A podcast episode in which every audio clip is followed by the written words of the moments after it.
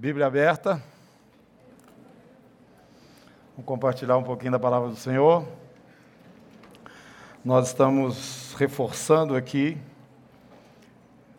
que todo, toda a igreja do Senhor precisa estar bem firmada nesses últimos dias, na doutrina da igreja, entender como nós devemos estar lendo a Bíblia. Né?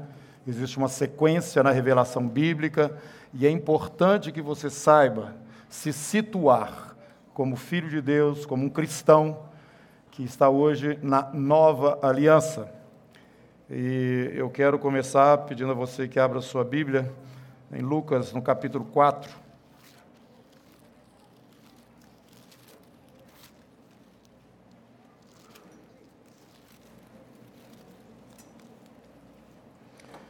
Versículo 16. Aí eu estou vendo aqui Nazaré, indo para Nazaré. Quero lembrar os irmãos, nós já temos o folder pronto e toda a, a viagem já de, descrita nesse folder. Quem tiver interesse, no dia 8 de maio até o dia 20, nós estaremos fazendo uma viagem em Israel, levando um grupo aqui da comunidade. Se você tiver interesse, é só procurar nossa irmã, fique de pé, Ana, nossa irmã Ana Paula e aqui tem a, a chamada e temos também o folder para você, você ter mais informações. Bom, capítulo 4, versículo 16 de Lucas nos diz o seguinte: Indo para Nazaré, onde fora criado. Foi ali que Jesus foi criado, numa cidade ao norte de Israel, embora ele tenha nascido no sul, na cidade de Belém. Né? Então ele foi num sábado para a sinagoga segundo o costume, todos sábados os judeus normalmente se reúnem nas sinagogas, né? levantou-se para ler. Então lhe deram o livro do profeta Isaías, e abrindo o livro, achou o lugar onde estava escrito: O Espírito do Senhor está sobre mim, pelo que me enviou pelo que me ungiu para evangelizar os pobres, enviou-me para proclamar libertação aos cativos e restauração da vista aos cegos, para pôr em liberdade os oprimidos e apregoar o ano aceitável do Senhor. Tendo fechado o livro, devolveu ao assistente e sentou-se, e todos na sinagoga tinham os olhos fitos nele. Então passou Jesus a dizer-lhes: Hoje se cumpriu a escritura que acabais de ouvir. Nós temos aprendido aqui a respeito da antiga e da nova aliança. A antiga aliança é a aliança que foi feita ali através da lei, Moisés deu ao povo de Israel. Jesus, quando chega, manifesta, né? É, se manifesta aqui nesta terra, nós vimos também que ele faz essa transição para um novo momento. Momento este que nós já vimos pelo profeta Isaías, que era lido nas sinagogas, né?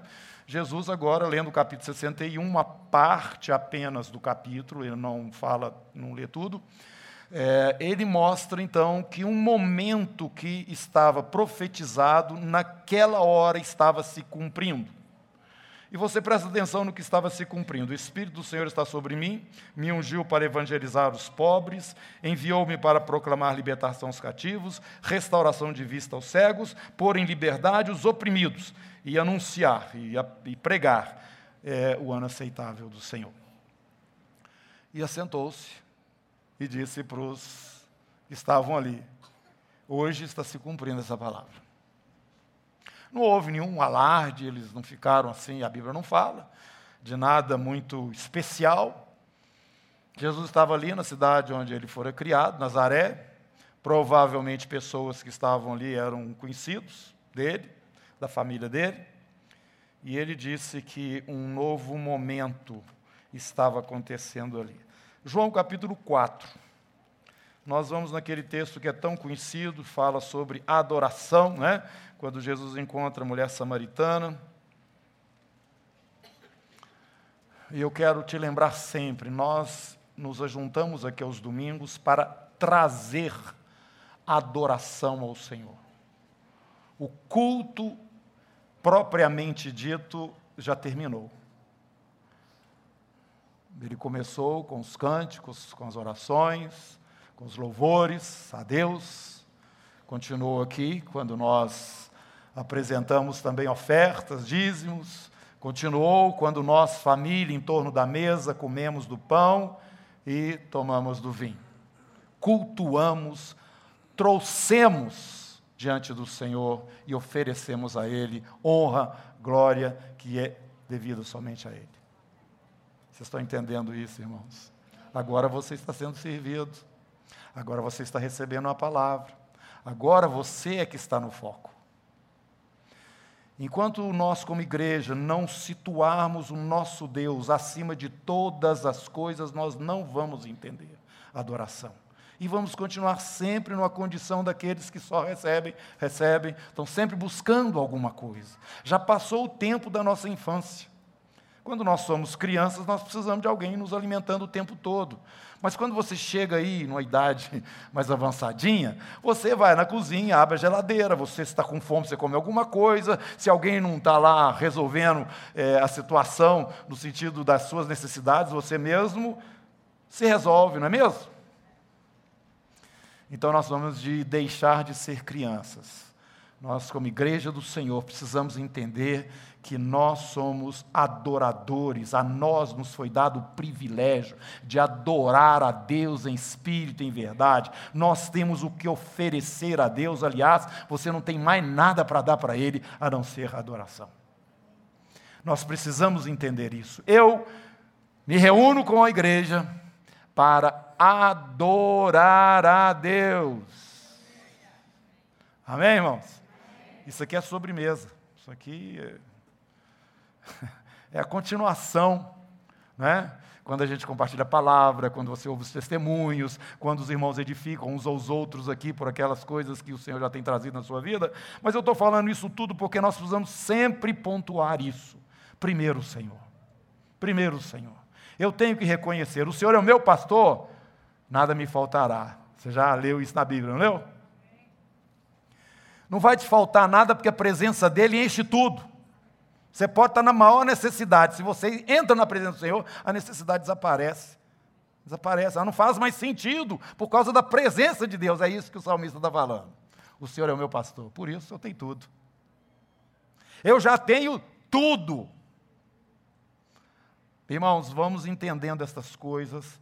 E à medida que nós vamos aprendendo, nós vamos entender também que é um privilégio sair da minha casa reunir com a igreja para celebrar esse Deus maravilhoso que nos criou, desceu do céu, se tornou gente como você, criatura, e ofereceu seu sangue ali na cruz, sozinho, para que você pudesse hoje ter a bendita salvação. E é isso que ele veio fazer. Hoje se cumpriu o que vocês acabaram de ouvir que eu li. O Senhor me ungiu. Eu estou trazendo boas novas para os pobres, libertação para os cativos, restauração de vista aos cegos, e eu vou pôr em liberdade os oprimidos. Mas o pessoal não vibrou, não, não saiu pulando, falando para todo mundo, não, porque eles não estavam aguardando este Jesus, eles estavam aguardando apenas o filho de Davi. Vamos continuar no capítulo 4. Mulher samaritana. João 4, versículo 6. Estava ali a fonte de Jacó, Jesus já cansado da viagem, assentou-se junto à fonte por volta da hora sexta. Nisto veio uma mulher samaritana tirar água, disse-lhe Jesus: Dá-me de beber, pois seus discípulos tinham ido à cidade para comprar alimentos. Então lhe disse a mulher samaritana: Como sendo tu judeu, Pedes de beber a mim, que sou samaritana, porque os judeus não se dão com os samaritanos. Replicou-lhe Jesus: Mulher, se você soubesse o dom de Deus, conhecesse o dom de Deus, e quem é que está te pedindo água, dá-me de beber, você queria pedir para ele água e ele te daria água viva. Respondeu ela: Senhor, tu não tens com que tirar e o poço é fundo Onde, pois, tem, tem água viva? És tu, porventura, maior do que Jacó, o nosso pai, que nos deu o poço, do qual ele mesmo bebeu, bem assim os seus filhos, o seu gado? Disse-lhe Jesus: Quem beber desta água tornará a ter sede. Aquele, porém, que beber da água que eu lhe der, nunca mais terá sede. Pelo contrário, a água que eu lhe der será nele uma fonte a jorrar para a vida eterna. A mulher então disse a Jesus: Dá-me dessa água, para que eu não mais tenha sede, nem precise vir aqui buscá-la. Disse-lhe Jesus: Vai, chama teu marido e vem cá. Ao que ele respondeu a mulher: Não tenho marido. Disse-lhe Jesus: É, você falou certo. Não tenho marido. Você já teve cinco, que você tem agora não é seu marido. A mulher então disse: Vejo que tu és profeta. Os nossos pais adoraram neste monte, vós, judeus, dizeis que em Jerusalém é o lugar onde se deve adorar. Disse-lhe Jesus: Mulher, podes crer que a hora vem quando não, nem neste monte, nem em Jerusalém adorareis o Pai. Mulher, podes crer-me que a hora vem quando nem nesse monte, nem em Jerusalém.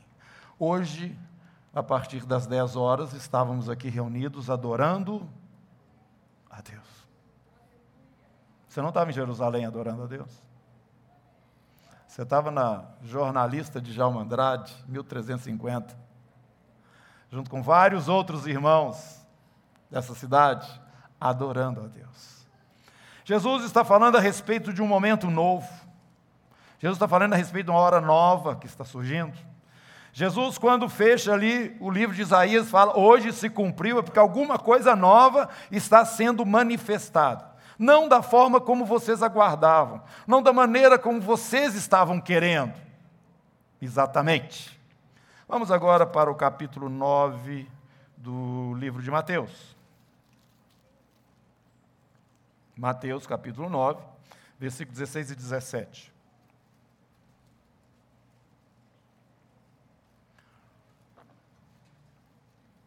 Ninguém põe remendo de pano novo em veste velha porque o remendo tira parte da veste e fica maior a rotura. Nem se põe vinho novo em odres velhos. Do contrário, rompem-se os odres, derrama-se o vinho e os odres se perdem. Mas põe-se vinho novo em odres novos, e ambos se conservam. Vocês não podem pegar alguma coisa nova e colocá-la dentro de alguma coisa antiga, velha. No caso, o vinho, Jesus estava explicando. Você não pode pegar um pano novo para remendar uma roupa velha. Isso não dá certo. Jesus está explicando isso. E na sequência, no capítulo 10, você venha comigo. Hoje à noite nós vamos estar, espero, concluindo né, o estudo aí de profecias bíblicas. Vamos estar falando na última metade do livro do Apocalipse. E ali no livro do Apocalipse fala no capítulo 7, no capítulo 14, a respeito dessa turma que nós vamos ver aqui. No capítulo 10, Mateus 10.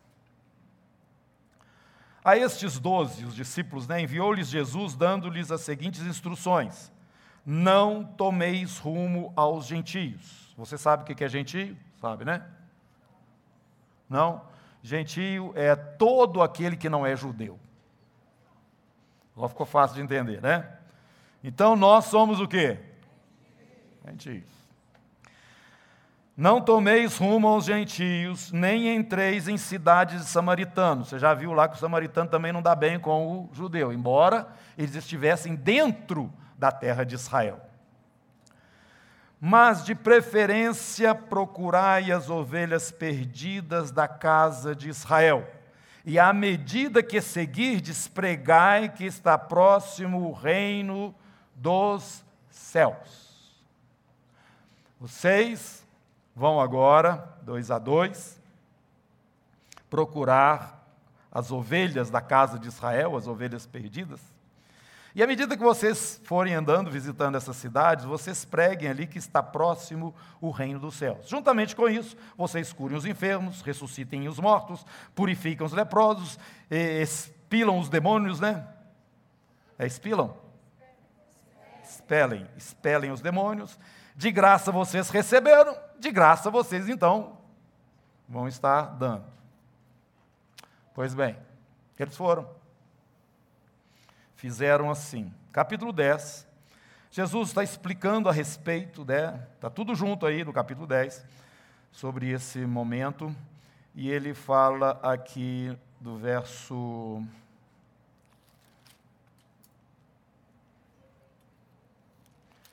Na sequência aí vocês vão ver do verso 20 em diante.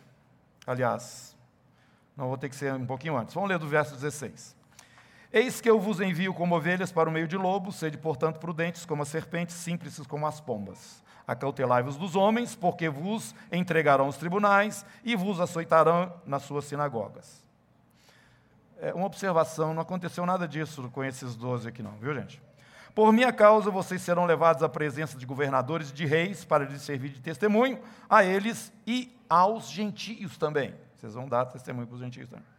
E quando vos entregarem, vocês não precisam ficar preocupados com o que vocês vão falar, porque naquela hora vos terá, será concedido que haveis de dizer visto que não sois vós que falais, mas o Espírito de vosso Pai é quem fala em vós. Isso não aconteceu naquele momento que os doze foram enviados. Um irmão entregará à morte outro irmão, e um pai o filho, filhos haverá que se levantarão contra os progenitores e os matarão. Sereis odiados de todos por causa do meu nome, aquele, porém, que perseverar até o fim será salvo. Quando, porém, vos perseguirem numa cidade, fujam para outra, porque em verdade vos digo que não acabareis de percorrer as cidades de Israel até que venha o filho do homem. Vocês não terão terminado de alcançar todas as cidades de Israel, quer dizer, isso vai ser rápido, porque Israel é pequeno, e eu já vou, já vou estar voltando aqui. Interessante, Jesus envia os dois, os, sete, os doze, né, de dois em dois, vocês vão e vão pregar que está próximo o reino dos céus. Vocês têm autoridade sobre os demônios, vocês vão expulsar o demônio, vão curar enfermo e vão aí pregando. E dentro desse ensinamento, Jesus fala assim: Eu estou enviando vocês para o meio de lobos, haverá perseguição. E conta essa situação assim, tão difícil que eles estariam vivenciando. E termina dizendo: Eu já voltei antes que vocês cumpram essa tarefa completamente. Estranho, não é mesmo? Não aconteceu essas coisas com os doze, irmãos. Então elas estão ainda por por acontecer. No capítulo 10, vocês estão observando, vocês não vão, a não ser para as ovelhas cativas de Israel, vocês não vão pregar para os gentios. Vocês vão pregar apenas para Israel, e o que vocês vão pregar é o seguinte: está próximo o reino dos céus. Bom, irmãos, nós vamos agora para o capítulo 15 de 1 Coríntios. Aqui está simplificado, Paulo nos dá, de uma forma assim, bem simples, o Evangelho. Que nós precisamos, claro, pregar e testemunhar. Capítulo 15, verso 3, 1 aos Coríntios. E aqui está escrito o seguinte: Antes de tudo, Entreguei para vocês o que também recebi. Isto, Cristo morreu pelos nossos pecados, segundo as Escrituras, e que foi sepultado e ressuscitou o terceiro dia, segundo as Escrituras. Este é o Evangelho. Verso 1. Irmãos, Venho lembrar-vos o evangelho que vos anunciei, o qual recebestes e no qual ainda perseverais. Por ele também vocês são salvos, se retiverem a palavra como eu preguei para vocês. A menos que tenha escrito em vão, o que não é possível, né? Quem crer será salvo. Então eu entreguei para vocês o que eu recebi e o que eu entreguei que Cristo morreu pelos nossos pecados, segundo as Escrituras, foi sepultado e ressuscitou o terceiro dia, segundo as Escrituras. Ponto final. Nós temos aqui informado aos irmãos que o período dos evangelhos que mostram a, a, a, Jesus aqui na terra é exatamente a transferência da antiga aliança para a nova aliança. Jesus faz essa transição. E nós estamos na nova aliança, nós não estamos na antiga aliança. E você precisa entender muito bem isso, porque uma coisa é a forma de caminhar na antiga aliança e outra coisa é a forma de caminhar na nova aliança. Jesus disse para a mulher samaritana: chegou a hora, né? Agora não precisa adorar só em Jerusalém, porque os judeus estão certos, é em Jerusalém mesmo. A antiga aliança determinava, definia que o lugar de adoração era Jerusalém. Mas na nova aliança, não. Alguma coisa está mudando. Mas por que, que eles não celebraram quando Jesus falou, cumpriu-se agora esta profecia de Isaías 61? E se assentou? Porque eles não estavam esperando que o Messias viesse com esta mensagem para eles. Eles estavam esperando o filho de Davi. Eles estavam esperando o reino. O reino de Davi. E a pregação que Jesus trouxe, mostrando ali naquele momento, estava diferente. Estava diferente. E eu quero mostrar para você se estava diferente, porque você está com a Bíblia na mão aí, e eu te pergunto, o que que os doze pregaram? Quando eles saíram, dois a dois. O que que eles pregaram? O quê? Está próximo o reino. Foi isso que Jesus mandou falar. Eles pregarem. Mas quando Paulo está falando do evangelho que ele pregou, vocês estão vendo que está diferente? Não está falando nada disso aqui. Aqui em capítulo 15, versículo 3, 4, está falando que o Evangelho é isso: morreu pelos nossos pecados, segundo as Escrituras, foi sepultado, ressuscitou o terceiro dia, segundo as Escrituras. É isto que nós pregamos. Esta é a nova aliança. Este é o evangelho que você e eu temos que pregar. Não é o evangelho para os judeus, objetivamente, quando Jesus disse: Vocês vão as ovelhas cativas da casa de Israel. E Jesus continuou dizendo para eles que isso estaria acontecendo em situações dificílimas, mas que eles deveriam perseverar. Irmãos, o apóstolo Paulo nos explica isso. Nós estamos numa nova aliança. Não podemos desprezar Israel, porque vai chegar um momento em que eles vão se converter, vão entender que o Messias que eles esperavam, o filho de Davi, é o mesmo que primeiro deveria chegar para tirar os pecados da nação. Veio para os seus e os seus, mas a todos quantos receberam, serem feitos filhos de Deus. Por isso, irmãos, nós temos que entender que a palavra do Evangelho que hoje nós pregamos não era a mesma quando os doze saíram enviados por Jesus para pregar. Naquele momento com a mulher samaritana ficou muito claro isso. Realmente os judeus estão fazendo de acordo com o que está lá atrás na velha aliança, mas está chegando uma nova aliança. E a minha função nessa nova aliança agora é remover os pecados. Cristo morreu pelos nossos pecados, segundo as Escrituras. O Messias estava chegando, Messias que ele era? Sim, ele era o Messias. Ele falou claramente: ele é o filho de Davi. Ele nasceu da descendência de Davi, nasceu na cidade de Davi, embora tenha sido criado em Nazaré, lá no norte de Israel. Ele preenche todos aqueles requisitos que os profetas disseram a respeito do Messias que viria. Mas ele não chegou montando num cavalo branco, descendo do Monte das Oliveiras, entrando em Jerusalém, aclamado por toda a nação. O filho de Davi chegou, o nosso Messias está agora chegando para assumir o seu trono. Não. Ele desceu ali montado no jumentinho. Aí vem o teu rei. O profeta falava, montado no jumentinho, humilde. E o preço que vocês estão dando por ele são 30 moedas de prata. Foi rejeitado. Um homem de dores. Olhávamos para ele e falávamos assim: nossa, isso aí é um desgraçado. Olha o que está acontecendo com ele. Não. Mas eles não sabiam que toda aquela desgraça era desgraça deles mesmos, que estava sendo carregada pelo Cordeiro de Deus. Irmãos, Israel precisa do templo. E quando o templo estiver lá reerguido, eles vão sacrificar animais. Se a igreja ainda estiver por aqui, você vai para lá sacrificar animal lá? Por quê?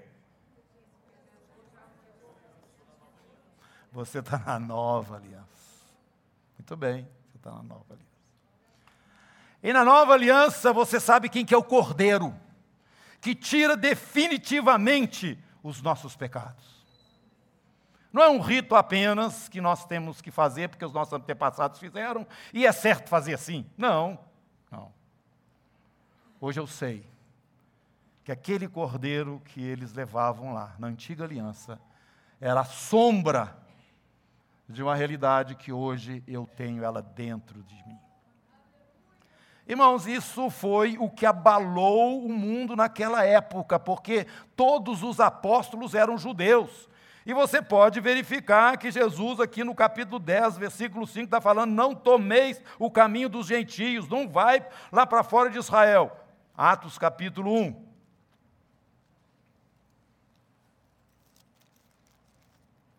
Jesus morreu e ressuscitou. Uma realidade surpreendente aconteceu. Então os discípulos juntos com Jesus, naquele momento em que ele vai voltar para os céus, versículo 6. Então os que estavam reunidos lhe perguntaram: Senhor, será este o tempo em que restaures o reino a Israel? Não, não. Mas como não? Deve ser, ué. O Senhor é o Messias, o Senhor é o filho de Davi, o Senhor ressuscitou dentre os mortos, tu és, tu és o filho do Deus vivo. Irmãos, Israel entende o Messias como filho de Davi. E a igreja entende Jesus como filho do Deus Altíssimo.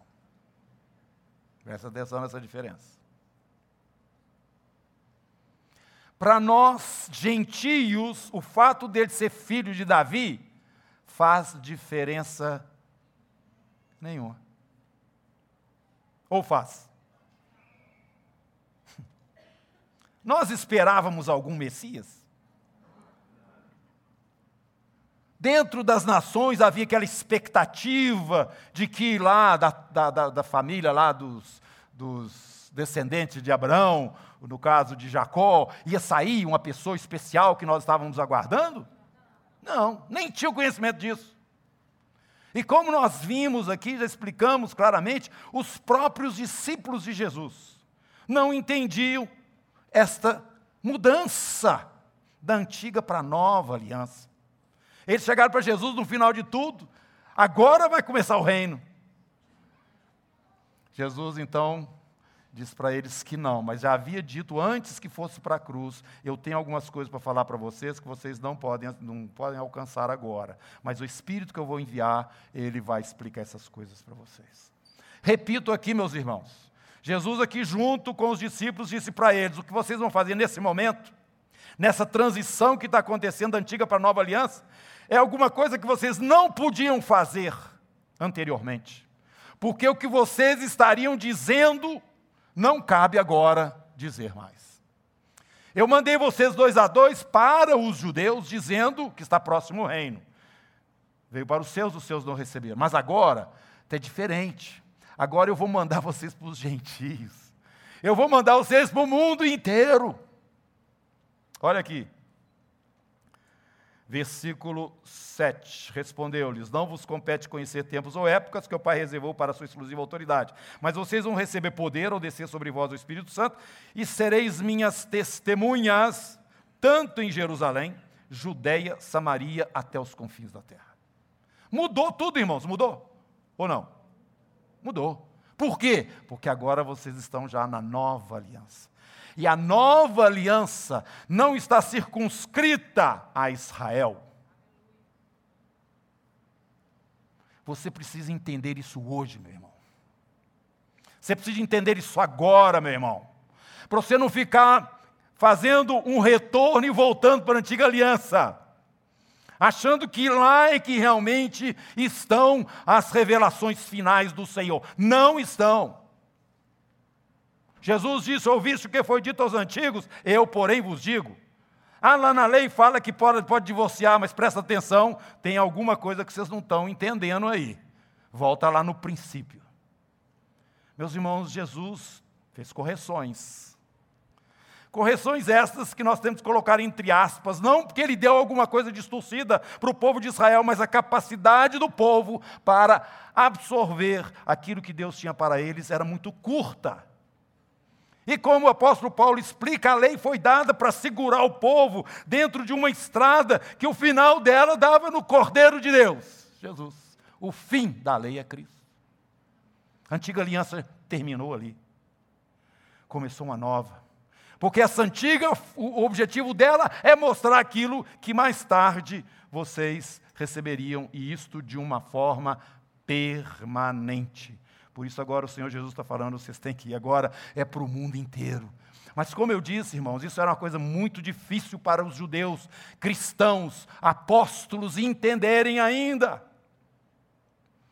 Você vai andando no livro de Atos, você vai vendo que a compreensão deles, quando Jesus disse Jerusalém, Judéia, Samaria até os confins da terra, era que, na verdade, eles deveriam ir a estas nações procurando os judeus que nas sinagogas se reuniam e dizer a estes judeus: o nosso Messias chegou, ele se chama Jesus e ressuscitou dentre os mortos, este é aquele que Israel aguardava. Era a compreensão dos próprios discípulos. Não estava incluído você e eu, nós não estávamos incluídos.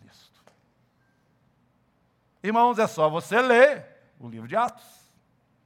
E você precisa entender que esta mensagem alcança todos nós. Se o apóstolo Paulo se posiciona de uma forma segura diante dos judaizantes, diante daqueles que se diziam cristãos, mas que queriam obrigar aqueles que não eram judeus a cumprir toda a lei, a circuncidar, a guardar todas as festas, dias e todas aquelas prescrições dos 630 mandamentos que eles observavam.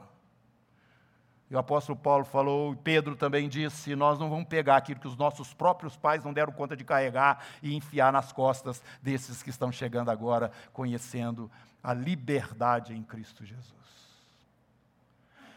Irmãos, quando nós dizemos liberdade, tem alguns que pensam que a vida do cristão agora está todo livre e solta. Totalmente no sentido de que qualquer coisa nós podemos fazer, nós já estamos salvos mesmo, que a graça já foi manifestada.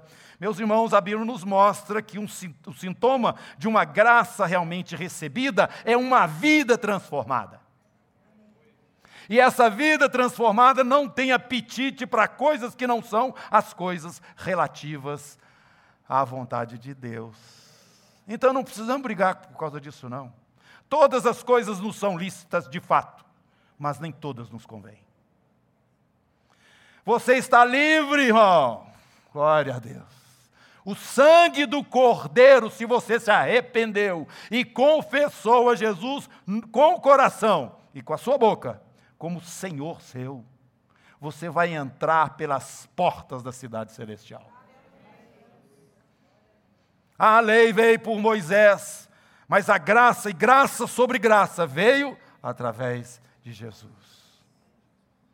Este é o evangelho que Paulo pregava. Não é mesmo? Este é o evangelho que Pedro pregava. Este evangelho tira o judeu de toda essa religiosidade dele e o transfere para um espaço novo. Quando ele confessa que esse Messias que ele espera é realmente o filho do Deus vivo e não somente o descendente de Davi prometido como rei de Israel. E o gentio, nós, perdidos no mundo, sem nada, informação nenhuma.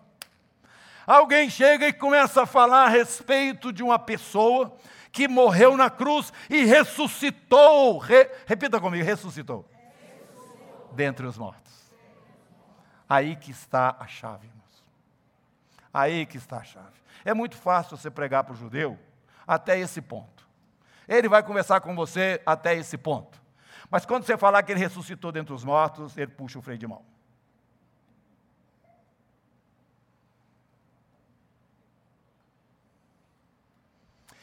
Quando o apóstolo ia, abra sua Bíblia, capítulo 14, 13, desculpe, de Atos, ele ia para as sinagogas.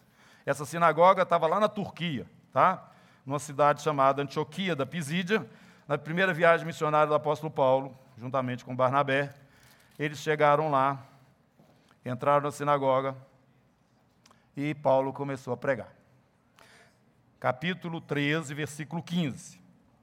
Depois da leitura da lei dos profetas, é o que acontece na sinagoga, né? Eles leem, depois explicam. Os chefes da sinagoga mandaram dizer a Paulo, a, Barnabé e Paulo, irmãos, que estavam visitando, né? eram judeus também, estavam lá na sinagoga, na cidade de Antioquia, da Pisídia.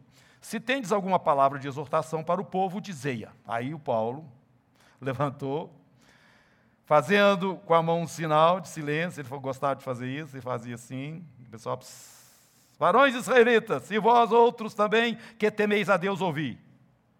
Ele começa como Estevão fez também, fazer um, mostrando o conhecimento que já tinha. Ele não era uma pessoa neófita. Né? Ele contou lá a história de Israel.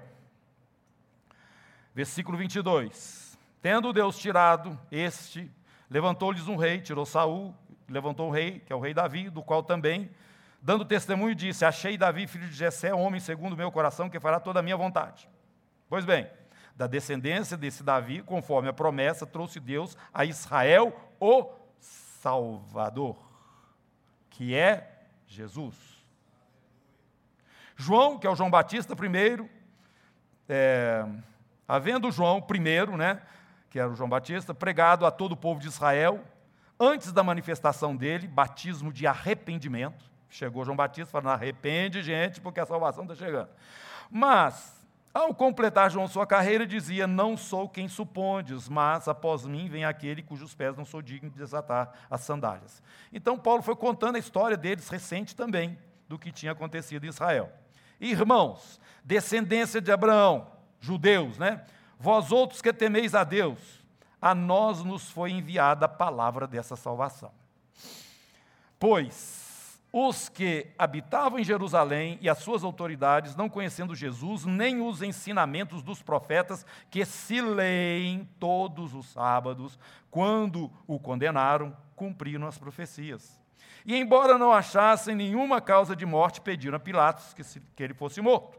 Depois de cumprirem tudo que a respeito dele estava escrito, tirando-o do madeiro, puseram num túmulo, mas Deus o ressuscitou dentre os mortos. Uma coisa nova está acontecendo, gente. Uma coisa maravilhosa está acontecendo. E a pregação é essa. Este Messias que nós esperamos, judeus, como filho de Davi, ele é mais do que filho de Davi, ele é o filho do Deus Altíssimo. E ele se manifestou como aquele cordeiro que nós sacrificamos lá dentro do templo, no lugar, no nosso lugar, para é, cobrir os nossos pecados mas agora veio definitivamente o Filho de Deus. Então, irmãos, o que essa pregação nos mostra é que se você não tiver este Jesus, não apenas como filho de Davi, mas também como filho de Deus, esse Jesus é insuficiente para salvar você. Se esse Jesus que nós pregamos não ressuscitou fisicamente dentre os mortos, ele não dá conta de salvar você também, não. Mas Deus o ressuscitou dentre os mortos, foi visto muitos dias pelos que com ele subiram da Galiléia para Jerusalém, os quais são agora suas testemunhas perante o povo. Você tem esse Jesus ressurreto dentro da sua vida, você crê nele de fato, você é uma testemunha dele. Você é a testemunha dele, ocupe seu espaço. Nós ocupamos o nosso espaço na profissão que nós temos, nós ocupamos o nosso espaço no lugar onde nós estamos convivendo, como indivíduo, como cidadão, com gente é, que, afinal de contas, não me despreza, não. É o todos nós queremos, né? Ser vistos, respeitados, ter o nosso espaço no meio das pessoas. Mas você sabia que é, você deveria entender que você é uma testemunha de Deus no seu espaço? Testemunha, vós sois minhas testemunhas. Só pode ser testemunha quem crê que Jesus ressuscitou dentre os mortos. Só pode ser testemunha quem realmente teve essa experiência com o Espírito Santo, que tirou você daquela situação de ignorância a respeito de Deus, tirou você daquela condição de apenas um, um, uma pessoa que cumpria rituais religiosos, para uma conexão e um relacionamento direto com Deus, porque o véu foi rasgado. O judeu não podia entrar no Santo dos Santos, onde estava a presença de Deus. No templo, não podia. Mas nós podemos. O Cordeiro de Deus rasgou o véu. Você é uma testemunha dele. Nós somos suas testemunhas. Irmãos, preste atenção no que nós estamos falando.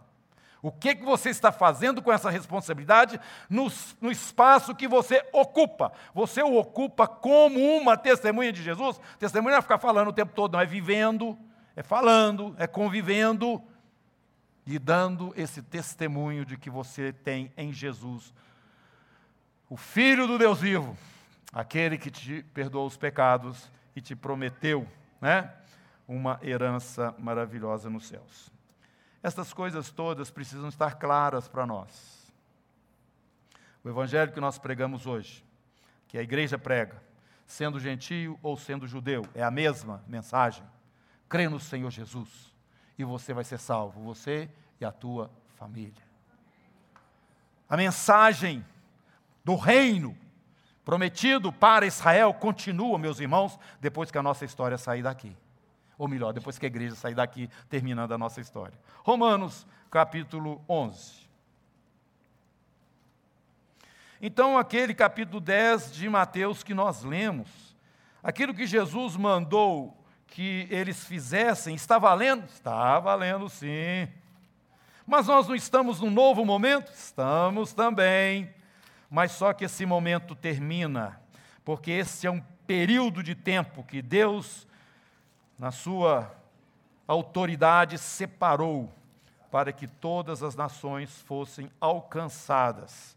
Mas depois que isto acontecer, que a plenitude dos gentios é, acontecer, Deus vai continuar com aquela mensagem que Jesus enviou os doze e essa mensagem vai percorrer Israel e o mundo vai ouvir essa mensagem, a mensagem do reino de Deus, o reino de Davi que virá e será implantado sobre a terra.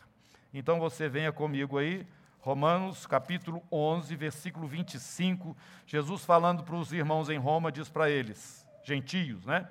Porque não quero, irmãos, que ignoreis esse mistério para que não sejais presumidos em vós mesmos, pensando que não tem mais nada a ver com Israel.